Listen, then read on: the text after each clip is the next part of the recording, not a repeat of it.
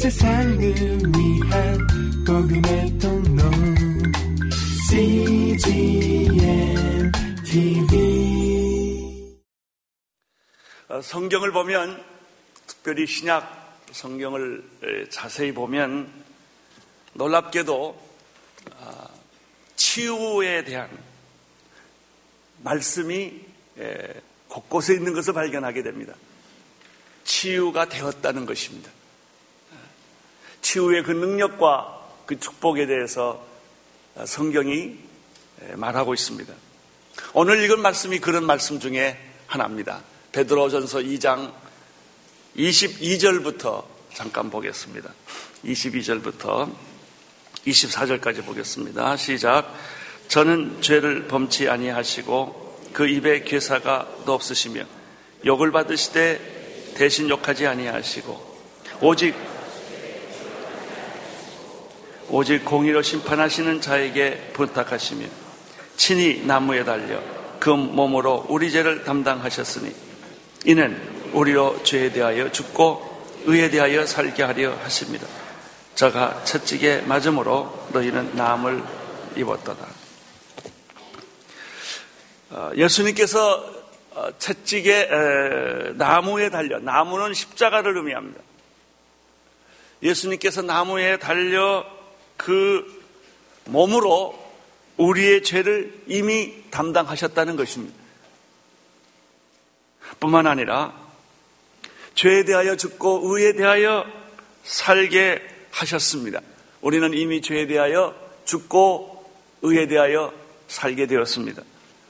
뿐만 아니라 예수님께서 십자가에서 죽으셨을 때 그는 로마 군병들에 의하여 채찍에 맞았습니다. 우리가 잘 알다시피 로마 군대의 채찍은 어, 약 1m 좀 1m 내지 1m 50 되는 정도의 길이를 가지고 있는 가죽 채찍인데 제일 끝에 쇠붙이가 붙어 있어가지고 어, 그 채찍으로 치면 살점이 뜯어지게 되어 있습니다. 이렇게 바로 이것입니다. 음. 예수님께서 채찍에 맞아서 살점이 뜯어지셨는데 그 상처 어, 채찍에 맞을 때 받았던 그 상처 때문에 여러분의 병이 치유되었다는 것입니다. 채찍에 맞음으로 너는 나음을 입었느니라. 예수님은 어, 십자가를 지실 때 말할 수 없는 수모를 겪었습니다. 뺨을 맞고 침뱉음을 당하고 어, 그리고 아주 수치스러운 그 욕을 잡수셨습니다. 어, 그것 때문에 우리 안에 있는 모든 내면적 상처들이 치유된 것이고 예수님의 몸에 맞은 그 상처, 치유, 채찍 때문에 그 채찍으로 말미암은 상처가 있습니다. 그 살점이 찢겨가는 그 상처라는 그 사건 때문에 우리의 병을 하나님께서 걷어가셨다는 것입니다. 어, 로마 어, 마태복음 8장 16절 17절에 보면 다음과 같은 말씀이 있습니다. 한번 같이 읽겠습니다. 시작. 저물매 사람들이 귀신 들린 자를 많이 데리고 예수께 오거늘 예수께서 말씀으로 귀신들을 쫓아내시고 병든 자를 고치신 이는 선지자 이사야로 하신 말씀에 우리의 연약한 것을 친히 담당하시고 병을 짊어지셨도다 함을 이루려 하십니다. 이 말씀은 이사야 53장에 기록되어 있는 예언의 말씀입니다. 메시아가 모습 메시아가 이 세상에 오시면 어떤 모습으로 죽을 것인가?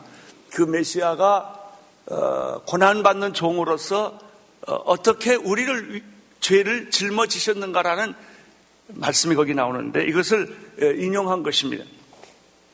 우리의 연약함을 친히 담당하시고 우리의 모든 병을 짊어지셨다. 그러니까 예수님께서 십자가에 못 박혀 죽으셨던 그 사건이 우리의 죄뿐만 아니라 어, 우리가 인간이기 때문에 인간으로 태어났기 때문에 가지고 있는 많은 부족함, 연약함, 이런 것들이 있습니다. 그 연약함과 부족함으로 말미암아 생기는 수많은 사건이 있어요. 뭐가 잘못돼서 고난이 온 게 아니라요. 미숙해서 고난이 올 때가 많아요. 몰라서. 내가 나쁜 짓을 해서 고난을 겪을 수도 있지만 우리가 연약하고 미숙하고 무지해서 몰라서 고난을 겪는 수도 많아요. 어쨌든 우리의 연약한 모든 것들을 예수님이 다 담당하셨고 또 우리의 병을 예수님께서 짊어지셨다 이렇게 말합니다. 예수님이 십자가를 지셨다라는 말은 병을 짊어지셨다. 그래서 십자가를 정말 영적으로 바라보는 사람들은 십자가를 볼 때 웬 말인가 웬 은혜인가 어, 날 위하여 주님이 피 흘리고 살점 뜯기고 그 고생을 하면서 죽어가는 모습을 봅니다, 처음에. 그러나 십자가를 가만 보면 그 예수님은 부활하시고 그 십자가에 내 병과 내 약한 것과 내 수치와 내 절망이 십자가에 걸려 있는 걸 봅니다. 그래서 십자가를 바라볼 때 십자가, 십자가, 내가 처음 볼 때에 나의 죄가 거기에서 죽어 있는 현장을 목격하는 것입니다. 할렐루야. 처음에는 예수님의 죽은 모습이 보이지만 그러나 여러분의 믿음의 눈으로 거듭난 눈으로 십자가를 바라보면 예수님이 죽은 것, 예수님은 부활하셨어요. 그 십자가에 내 죄가 죽어 있고 내 절망이 죽어 있고 내 병이 여기 있던 병이 십자가를 바라볼 때 이 병이 십자가로 가버리는 것입니다. 할렐루야. 예. 여러분들이 여러분들의 모든 병이 이 시간에 십자가로 다 이동되기를 축원합니다. 내 절망, 내 상처, 내 쓰라림, 내 아픔이 전부 이동이 되는 거예요. 이게 십자가를 바라봐 바로 보는 눈이에요. 이게 십자가 괜히 걸고 다니지 마세요. 그냥 또, 또 비싼 십자가 이렇게 걸고 다니고 그렇다고 죄가 글로 이동하면 좋은데 폼만 가지고 다닌단 말이죠. 그게 십자가가 아니고 진짜 십자가는 볼수록 예수님은 거기 안 계셔요. 이미 부활하셨기 때문에 영광 중에 부활하셨기 때문에 우리들이 십자가에서 바라보는 것은 뭐냐면 그가 채찍에 맞음으로 내 병은 글로 갔고 예수님이 수치를 당하심으로 모욕을 견딜 수 없는 모욕을 침뱉음을 받으심으로 우리에 있는 모든 내적인 상처들이 전부 없어져 버린 거예요. 할렐루야.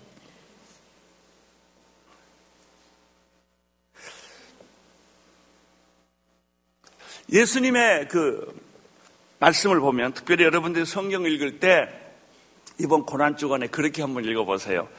마태복음, 마가복음, 누가복음, 요한복음 있는데요. 어떤 성경을 보면 예수님이 한 말을 빨간색으로 이렇게 다 해놨어요.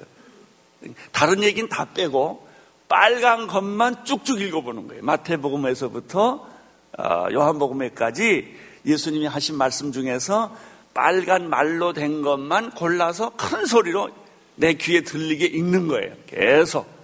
그러면 기적이 일어납니다. 그리고 굉장히 그걸 읽으면 놀라운 사실을 여러분이 발견하게 될 테인데 너무나 의외로 예수님께서 병 고치는 얘기를 꽉 찼다는 거예요. 그리고 각색 병의 이름이 거기 다 나옵니다. 그 당시에 있는 불치병들의 이름이 거기 다 나와요. 뭐 옛날에는 암이 발견되지 않았으니까 그 얘기는 없지 않겠습니까? 요즘 최근에 발견된 뭐 에이즈 같은 거 그런 거는 없지요. 그 당시에 발견할 수 있는 그 병들은 거기 다 나와요. 구약에 보면은 우리가 익숙하지 않는 병도 다 나옵니다. 아, 그런데 예수님께서 그 병든 자를 고쳐주는 장면이 성경 전체 분량에서 너무 많은 분량을 차지한다는 거예요. 역시 사람은요, 육신을 가지고 있는 존재이기 때문에 이 병의 문제가 너무 심각한 거예요. 그것이 감기든 그것이 불치병이든 어떤 병이든 간에 그것은 아주 심각한 거예요. 그리고 이 병 때문에 우리는 너무나 많이 눌려 있고 병 때문에 너무나 많은 시간을 보내고 있고 병 때문에 우리는 너무나 돈을 많이 쓰고 있는 거예요. 그것은 그 당시나 지금이나 똑같습니다. 때로는 암으로 내 주변에 어떤 분은 식문인갈로 오래 병원에서 신세를 지고 있습니다.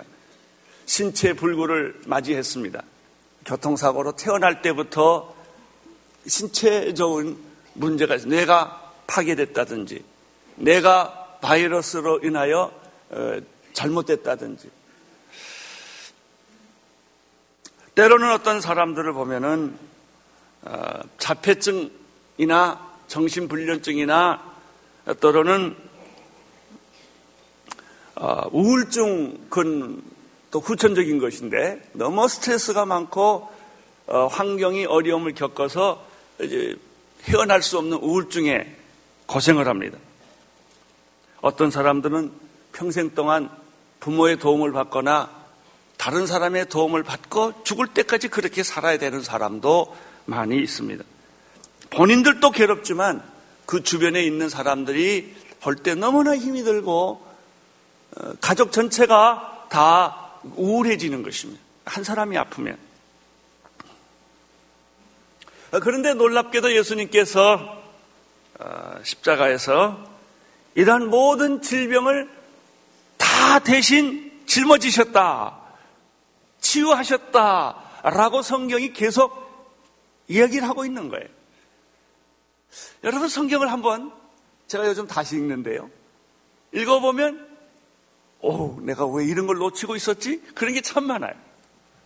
골로새서, 에베소서, 베드로, 전후서, 야고보서 너희들이 병들 때는 장로를 초청하여 기도하라고 그랬어요. 그러면 내 병을 다 치유해 줄 것이다. 기름을 바르고 기도하면 어, 병이 고쳐지고 그리고 내 죄까지도 다 하나님께서 다 죄짐을 벗겨줄 것이다. 이런 말씀이죠.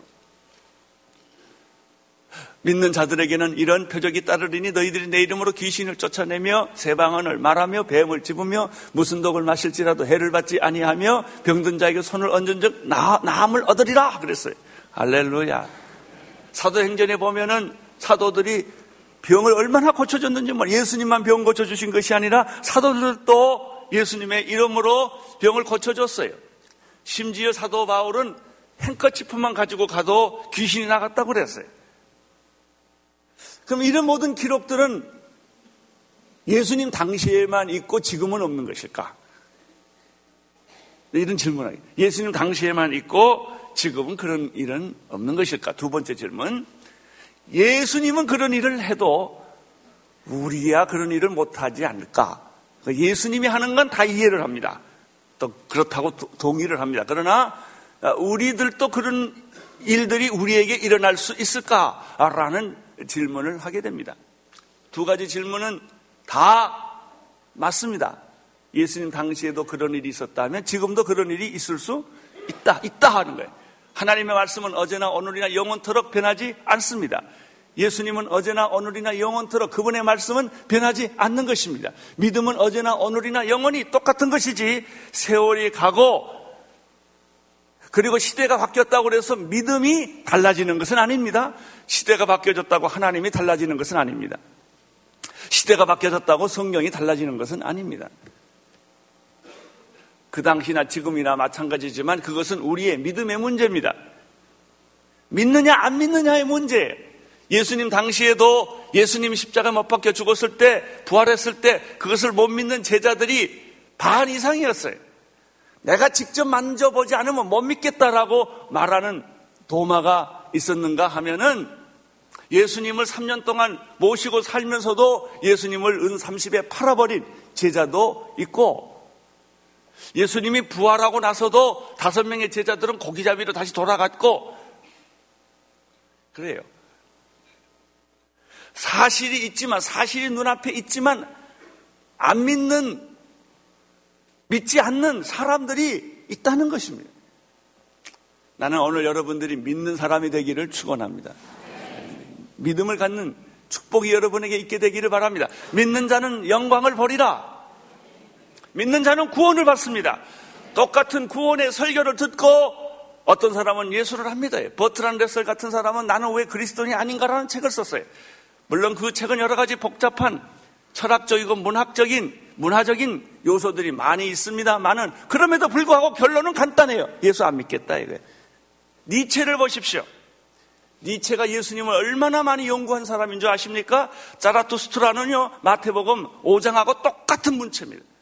예, 마태복음 5장을 보고 화가 나가지고 자라투스트라를 썼어요. 그래서 보면은 그 팔복과 똑같은 형태의 글을 만들었던 것을 알 수가 있습니다. 이분은 하나님을 너무나 많이 생각했고 교회도 다녔고 예수님을 믿었던 사람인데 신은 죽었다라고 말한 거예요. 안 믿은 거예요. 지식이 없어서 하나님 안 믿는 거 아닙니다. 지식이 있어도 안 믿을 사람은 안 믿습니다. 그러나 믿는 자는 하나님의 영광을 보게 될 것입니다. 믿는 자는 구원이 있을 것입니다. 이 믿는 자에게는 하나님께서 오늘 치유의 영광과 축복을 허락하여 주실 것입니다. 믿는 자에게는 하나님께서 상상할 수 없는 삶의 환희와 기쁨과 열정과 그리고 능력들을 경험하게 될 것입니다. 나는 오늘 여러분들이 교회 그냥 다니는 분들이 아니라 확실한 믿음을 갖게 되기를 축원합니다. 예수님으로부터 오는 믿음, 말씀을 믿는 믿음, 성령으로 오는 그 믿음을 여러분 마음속에 성령으로 말미암아 그 믿음이 생겨서 그것은 여러분이 공부를 많이 하고 책을 많이 읽고 경험을 많이 해서 얻어지는 믿음이 아니라 돌을 닦아서 생기는 믿음이 아니라 예수 그리스도를 믿음으로 말미암아 생기는 믿음이 하나님으로부터 오는 믿음이 성령으로부터 오는 믿음이 여러분 안에 있게 되기를 축원하는 것입니다. 그 믿음을 갖게 되면은 내 환경과 내 삶이 얼마나 힘들고 어렵고 고통스럽고 내가 어떤 형태의 질병을 갖고 있을지라도 탈출을 하는 것입니다. 해방되는 것입니다. 할렐루야.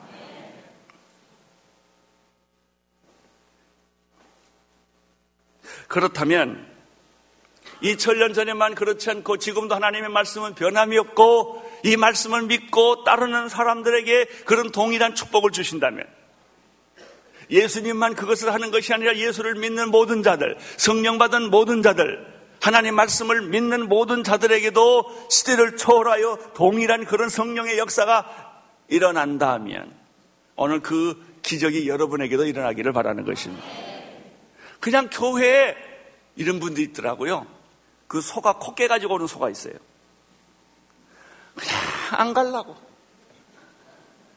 그러면 소주인이 그냥 그 코 깬 걸 끌고 가면 이 걸려가지고 안 갈 수는 없고. 그렇게 예수 믿으시겠습니까? 할렐루야 그러면서 춤추며 예수 믿겠습니까? 여러분들은 제가 말한 어차피 도망 못 갑니다. 하나님께 다코 깼어요, 이렇게. 둘 중에 하나예요. 코 깨가지고 가느냐, 신나게 노래 부르며 찬양하며 춤추며 가겠냐, 이거예요. 죄송하지만 어차피 가요, 천국은. 예수 믿으니까 거긴 가긴 가는데, 그냥 안 갈라고. 꼭 교회 와도 꼭 10분 늦게 오고. 좀 일찍 올 수도 있는데, 그냥 끌려오는 거예요. 끌려오는 거예요. 안 믿을 수가 없었어. 그냥 마지막에 할 수 없이 헌금하고. 마지막에 할 수 없어서 봉사하고 얼굴 표정 보면은 뭔가 못 먹을 거 먹는 사람 표정 같은 사람이 있어. 그런 사람이 하나도 없게 되기를 축원합니다. 너무 좋아서 한 시간 전에 오고 그리고도 그냥 시간이 아, 어, 빨리 안 오지 그 시간이 왜 빨리 안 오지? 그런 일이 있다면 얼마나 얼마나 놀라운 삶이겠습니까?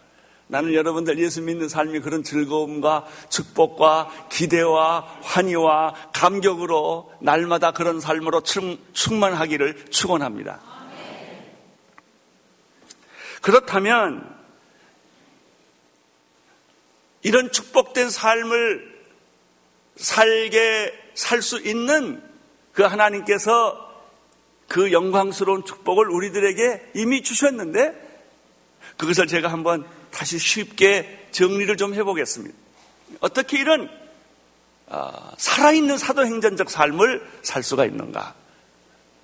병을 우리가 가지고 있고 때로는 실직하고 때로는 실패하고 때로는 이혼하고 때로는 상처받고 이런 여러 가지 과거에 우리의 삶이 있지만 그럼에도 불구하고 오늘 이 시간부터 우리의 삶이 기적적으로 변하는 내가 나를 내 삶이 바꿔지는 그런 일들은 가능한가? 한가? 어떻게 가능한가? 그 성경의 몇 가지 그 원리들을 오늘 정리해서 어, 여러분들에게 말씀을 드리고자 합니다. 첫째는, 첫째는 여러분과 예수님과의 관계를 확실하게 하셔야 됩니다.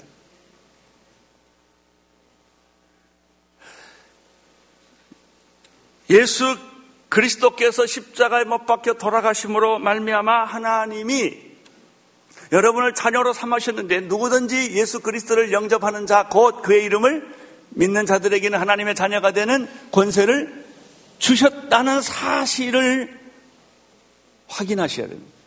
자, 첫 단계입니다. 오늘 이 자리에서 이 내가 한 다섯, 여섯 단계를 쭉 끌고 가는데 이 단계를 그대로 어린아이 같이 받아들이면 이 순간에 하나님이 기적을 여러분에게 베풀어 주실 거예요. 이게 약속이니까. 제일 첫 번째가 문제가 뭐냐면 우리가 병 낫기를 기도하기 전에 내 삶이 탈출되기 전에 가장 먼저 확인돼야 될 것은 나는 하나님의 아들이다라는 확인이에요. 이 관계가 안 만들어지면 관계가 불확실하면 근거가 없습니다. 근거가. 기적의 근거가 없어져요. 여러분, 하나님의 능력과 기적을 우리가 경험하는 가장 근본적인 근거는 여러분이 하나님의 아들 됐다는 예수 그리스도 이름으로 아들 됐다는 이 관계 설정이 제일 중요합니다. 옆집 아들하고 내 집에 있는 아들은 다르다니까요. 여러분들은 하나님의 자녀가 되었음을 믿으시기를 바랍니다. 하나님 여러분을 지켜주시고 보호해 주시고 등록금 주시고 먹을 거 주시고 잠잘 거 도와주시고 여러분 자녀가 병들면 부모가 눈물을 흘리며 밤을 새는 것처럼 이 관계 때문에 그런 거예요. 내 자식이니까 그런 거지. 남의 자식이면 그렇게 하겠어요. 이 관계라는 게 이렇게 무서운 거예요. 여러분들이 오늘 하나님의 능력과 기적을 체험하기 위해서는 제일 먼저 확인해야 될 것은 여러분은 하나님의 뭐다? 자녀가 되었다라고 하는 거예요. 그러면 하나님이 여러분의 삶 속에 적극적으로 개입하지 않을 수가 없는 거예요. 왜냐하면 하나님은 여러분 내 아들이니까. 아들이. 그 아들을 위하여 우리 예수님은 자기의 아들 예수 그리스도를 십자가에 못 박혀 죽게 하셨던 것이죠. 두 번째 단계입니다. 우리가 만약 하나님의 아들 되었다. 라는 사실을 이 시간에 여러분이 조금 더 의심하지 않고 아들 되었음을 믿는다면 아들 됐다는 얘기는 여러분이 고아가 아니고 미아가 아니라는 얘기이죠. 여러분은 버려졌거나 잊혀진 존재가 아니에요. 여러분은 하나님의 나라의 맏아들이에요, 맏아들. 큰아들이에요. 상속을 위협받도록 결정된 그런 법적, 영적인 그런 권리가 주어진 사람들입니다. 이것을 여러분이 분명히 확인하고 하나님 앞에 나가야 됩니다. 나는 하나님의 뭐다? 아들입니다.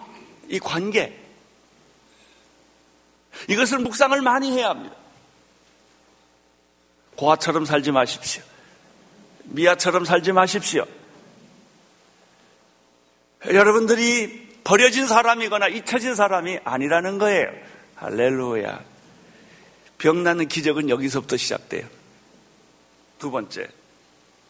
예수님께서 십자가에 돌아가셨습니다. 이것은 여러분의 모든 죄를 용서하시고 뿐만 아니라 죄만 용서하는 게 아니에요.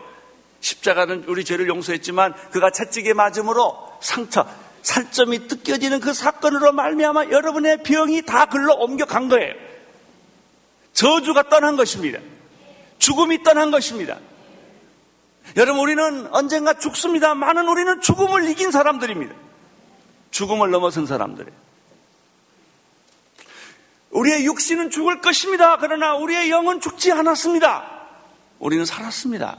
우리는 부활했습니다. 우리는 거듭났습니다. 여러분, 죄의 무거운 짐은 다 떠났고 사망 권세는 다 떠났고 모든 저주는 다 떠난 것입니다. 로마서 5장 17절에 보면은 이런 말씀이 있습니다. 한 사람의 범죄로 인하여 사망이 그 한 사람으로 말미암아 왕노릇하였은즉 더욱 은혜와 의의 선물을 넘치게 받는 자들이 한 번 예수 그리스도로 말미암아 생명 안에서 왕노릇하리라. 옛날에는요 죄가 사망이 죽음이 내게 왕노릇했어요. 나의 주인은 죽음이었어요. 나의 죽음은 죄였어요. 나는 죄의 종로릇하고 살 수밖에 없었어요. 죄가 시키는 대로 살았고 죽음이 시키는 대로 살았어요. 그래서 모든 죽음의 그림자들이 내 몸을 점령하고 있었던 거예요. 우울증, 절망, 좌절, 질병, 질병도 바로 이 원죄의 하나의 현상이에요. 그런데 이제는 예수 그리스도로 말미암아 사망이 왕노릇한 것이 아니라 생명이 나에게 뭐가 되었어요? 주인이 되었어요. 예수님이 내가 주인이 되었다.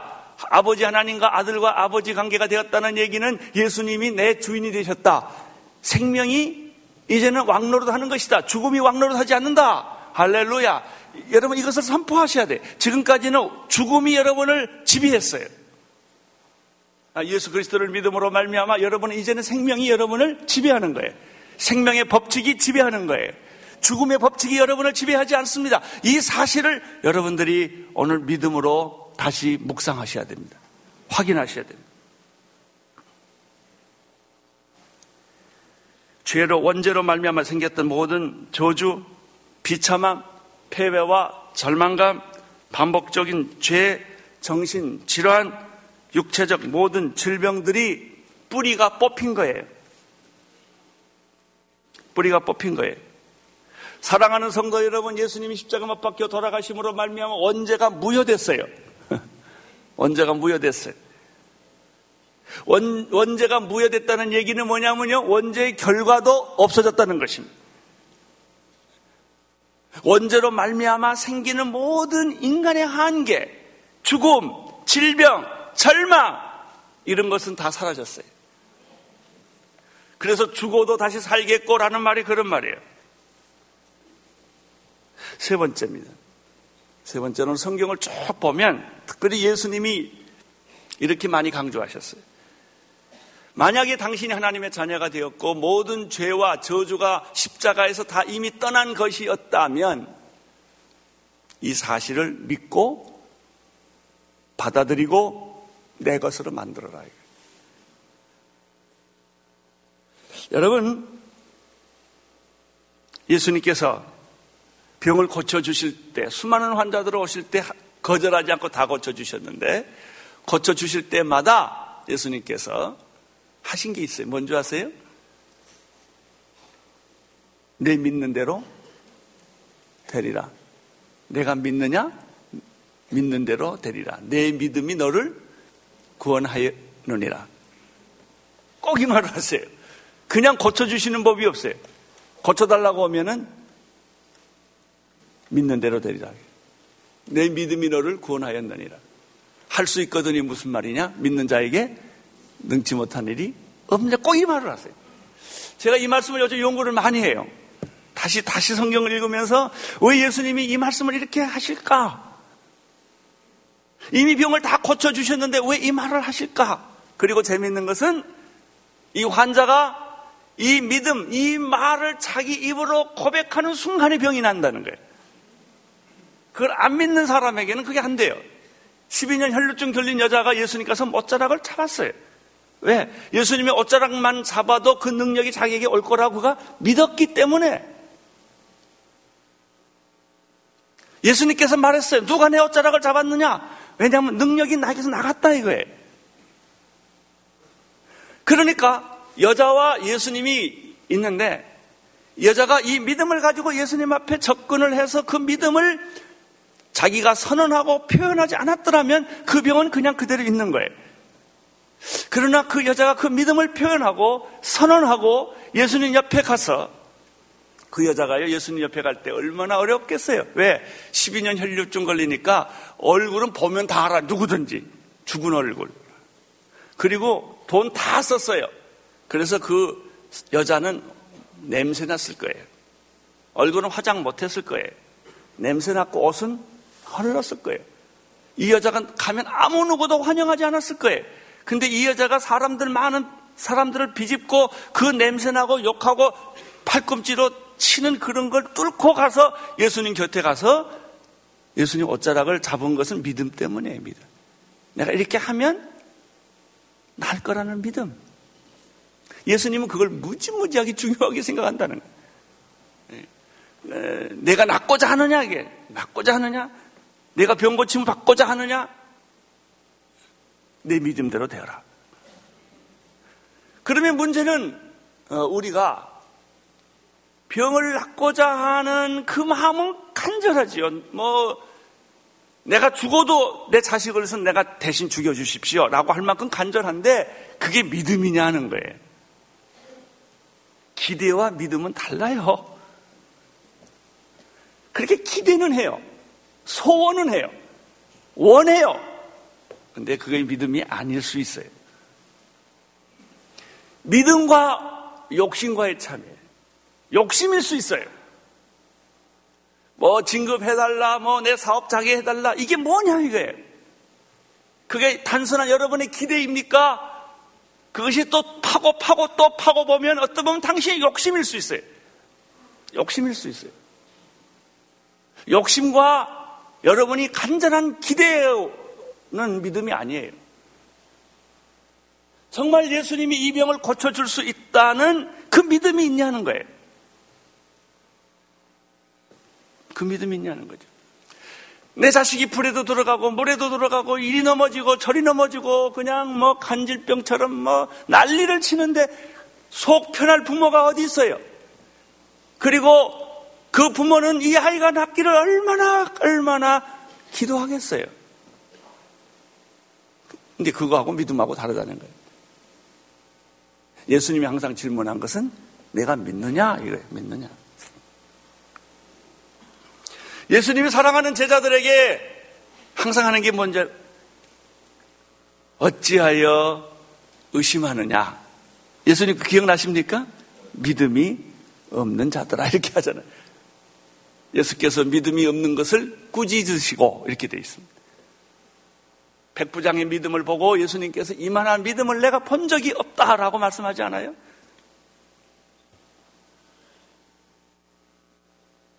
또 어떤 여인이 스보, 스보르, 그, 그, 그 뭐죠? 발음이 잘 안 돼. 그 여자가 예수님께 뭘 요청했을 때 나는 이방인들은 관심 없다 그래요. 그러니까 여자 그러잖아요. 개라도 주인의 상에서 떨어지는 부스러기 먹지 않습니까? 나 개입니다, 개. 부스러기라도 주십시오. 그 여자 예수님이 그 여자를 조롱하려고 그 말한 게 아니고 그 믿음을 보려고 그 말했던 깜짝 놀라시죠. 와, 이런 믿음이 있는 여자가 있구나. 전부 믿음 얘기예요. 자, 여러분의 문제가 심각한 거 압니다. 여러분이 죽을 것만 같은 거 다 압니다. 아, 그러나 그것이 믿음이냐 이거예요. 예수님이 정말 고쳐주실 줄로 믿습니까? 정말 믿으세요? 그거예요. 그걸 내가, 나, 내가 나를, 내가 나를 믿냐 이거예요. 내가 나를 믿냐? 믿음을 가지면 영광을 버리라 하는 것입니다. 믿으려고 하면 네 번째, 의심과 두려움과 싸워야 합니다. 이제 내가 이제 믿으려고 딱 결정하면요. 낭떨어지게 서 있는 것 같아요. 그냥 아멘, 할렐루야. 그렇게 믿어진다면 예수님이 그렇게 믿음을 강조할 필요가 없으세요. 그러니까 어쩌면 지금 내가 믿고 있는 믿음은 다 아닐 수 있다라고 생각하셔요. 여러분, 아멘, 할렐루야. 뭐 믿습니다. 그거 다 가짜야. 그 파보고 보면 욕심이고, 파보고 보면 인간적인 기대고, 약속의 말씀에 대한 믿음이 아니고 여러분의 이성이 동의한 것이고 여러분의 경험이 동의한 것이지 정말 하나님의 약속의 말씀을 믿는 믿음은 아닐지 모른다 이거예요. 왜 만약에 믿음이라면 기적은 반드시 일어났어요. 근데 내가 착각하고 있는 것이죠. 그래서 불신앙과 싸워야 돼요. 그 불신앙을 만드는 게 뭐냐면 이성의 작업입니다. 합리성입니다. 상식입니다. 주변에 있는 친구들의 말에 우리가 뭐 믿음을 좀 가질라 그러면 친구들이 얼마나 쪼아대는지 몰라. 꼭 광신자처럼 믿네. 뭐 꼭 그래야 되냐. 별의별 소리를 많이 합니다. 그리고 머리 좋은 사람들은 그런 생각 너무너무 잘합니다. 그래서 믿음에 못 갑니다. 두 번째. 믿음을 가지려면 두려운 마음이 생깁니다. 이렇게 불안해지고 무섭고 두렵습니다. 믿음을 가지려면. 왜냐하면 이 믿음은 기적을 만들기 때문에 기적 앞에 정적과 같은 거예요. 이렇게 불안한 거예요. 아, 안 되면 어떡하지? 내가 이게 동거 아니야? 여러분, 예수 잘 믿는 사람은요, 가끔 그 생각, 내가 이게 동거 아니야? 이렇게 가다 나 이상한 거 아니야? 그리고 또 이런 게 있어요. 자기가 미친 환상을 또 봤던 사람. 예수 이렇게 열심히 믿다가 뭐 그냥 미쳐가지고 막 예수를 믿듯이 이렇게 막 하고 돌아다녀 자기가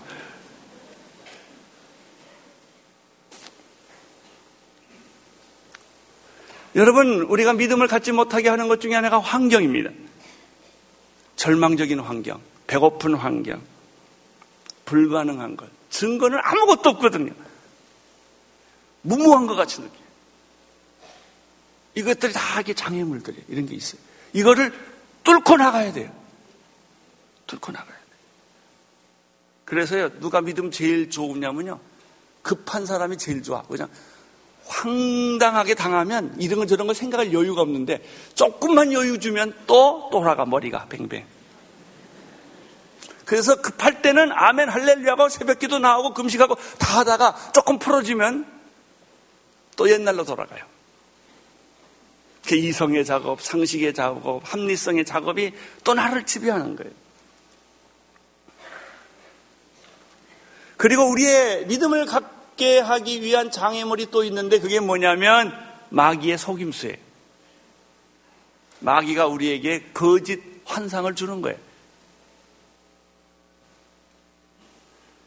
마귀가 이미 죄가 없는데도 죄가 있는 것처럼 말해줘요. 우리의 과거의 옛날에 습관이 있는데 그 습관이 마치 사실인 것처럼 그런 생각을 해요. 제가 요즘에 재미있는 일 하나 경험하고 있어요. 요즘 몇 주 동안에 너무 재밌어요, 요즘. 내가 설교해놓고 내가 너무 재밌는데 그 중에 하나가 이제 내가 내 병하고 내 병, 내 병명 다 알잖아요. 쫙.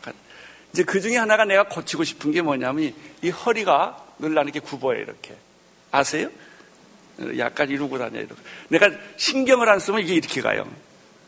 이제 왜 그러냐면 키가 커가지고 서 있는 게 너무 미안해가지고 항상 그런 게 오래 세월 동안 지나서 이제 허리가 이렇게 늘 굽어요. 근데 내가 그 충, 충고를 많이 듣거든요. 목사님 허리 좀 피세요. 막 그러면 굉장히 이렇게 힘들어요. 내가 이렇게 왜냐하면 교만해 보이기도 하고 이렇게 몸이 익숙하지가 않으니까 이러면 2분을 못 있어요. 이렇게. 근데 내가 그걸 가지고 기도했어요. 하나님, 내가 허리를, 어깨를 쫙 펴게 해주세요. 근데 이때까지 안 됐거든요. 근데 요즘 며칠 전에 내가 그 기도를 했는데 놀라운 사실이 생겼어요. 허리가 펴졌다는 게 아니라 순간순간 허리를 펴라라는 소리가 들려요. 그러니까 그걸 내가 기억을 하면 계속 허리를 펴고 있겠는데 의식적으로 허리를 펴고 있다가 시간 몇, 한, 몇십, 10분, 20분 지나면 또 잊어버리는데 이게 끊임없이 생각이 나는 거예요. 그러니까 걷다가 또 이래야지. 이제 여러분 두고 보세요. 내가 쫙 깨끗하게 펼 거예요. 왜? 내가 그 생각을 계속 하니까. 내가 이, 이, 새로운 걸 하기, 성령의 역사는 계속 생각나게 한다. 마귀의 역사도 계속 생각나게, 죄 생각 계속 하고요. 마귀 짓도 계속 마귀가 생각나게 하니까 죄 짓는 거죠. 성령의 능력이 뭐냐면 계속 생각나게. 요, 당신은 치유되었다. 약 먹을 때도 내 기도가 그거예요. 치유되었다. 이 약은 떠날지어다. 그리고 먹어요, 먹긴 또. 예? 이제, 그러니까 왜냐면 이게 내 몸에서 안 떠난다니까요, 이 말이. 이게 한두 번이 아니고 하루 종일 머릿속에 있어요. 와, 그게 요즘 내가 달라진 겁니다. 그러니까 내가 좋아질 수밖에 없지 않겠습니까? 그 생각이 계속 나니까 옛날에 나쁜 습관이 하루아침에 안 고쳐지는 것 뿐이지 나쁜 습관이 하루아침에 안 고쳐지는 것 뿐이지 이 생각이 계속 나니까 할렐루야 지금 안경 들고 내가 이렇게 나왔는데요 하도 굳혀놔서 다 초점을 만들었어요 지금 이거 여러분 성령의 역사는 하나님 생각 계속하게 하는 거예요. 미전도 종족 생각 계속하게 하는 거예요. 할렐루야. 그런 일이 여러분에게 있게 되기를 축원하는 것입니다. 자신과 싸워야 됩니다. 진짜 여러분들이 믿음을 가지려면 성령님과 교제하셔야 됩니다. 끊임없이 성령님 생각해야 됩니다. 성령님의 임재 가운데로 들어가셔야 됩니다. 여러분 마음속에서 이런 소리가 나는 행복하다 이런 소리가 막 들려야 돼. 나는 치유되었다 이런 소리가 지금 당장 치유 안 돼 상관없어요. 그 성령의 소리가 손익에서 계속 매일매일 들리는 거예요. 그러면 모든 우울한 거, 모든 불행한 거, 모든 것들이 다 사라지는 줄로 믿습니다. 나는 오늘 여러분들에게 그런 기적이 일어나기를 바랍니다. 오늘 시간에 내 병은 떠났다라고 선언하십시오. 내 불행은 떠났다라고 선언하십시오. 내 저주는 떠났다고 선언하십시오. 여러분은 불행의 주인공이 아닙니다. 라고 선언하십시오. 예수님의 이름으로 하나님과 아들됨의 관계, 죄가 떠났고 저주가 떠났고 여러분 슬픔은 떠났습니다. 한번 가슴에 손을 얹고 제 기도를 따라해 주십시오. 예수님께서 내 병을 짊어지셨음을 감사드립니다. 채찍에 맞음으로 내 모든 병이 치유되었음을 감사드립니다. 예수님의 보혈의 피로 내 죄가 다 사라졌음을 믿습니다. 생명의 성령의 법이 죄와 사망의 법에서 나를 해방되었음을 믿습니다. 사단의 모든 권세와 죽음의 질병의 권세가 이미 떠난 것을 감사드립니다. 예수님께서 이 사건을 통하여 성령의 기름 부으심을 허락하여 주시고 불의 역사를 허락하여 주옵소서. 영광과 존귀를 받아 주옵소서. 예수님 이름으로 기도합니다. 아멘. 나는 여러분의 이 기도가 계속 생각나기를 바랍니다. 여러분 마음속에 이 성령의 그 열정과 능력과 아이디어와 이 힘이 오늘 이 시간에 나타나기를 축원하는 것입니다. 여러분의 병은 치유되었습니다. 여러분의 죄는 용서받았습니다. 저주는 떠났습니다. 여러분 하나님의 자녀가 되었습니다. 주님 이 사실이 매일매일 생각나게 해주시고 순간순간 생각나게 해주시고 확인되게 해주시고 믿게 하여 주시옵소서. 예수님 이름으로 기도드리옵나이다. 아멘. 아멘. 고맙습니다. 온 세상을 위한 복음의 통로 CGM TV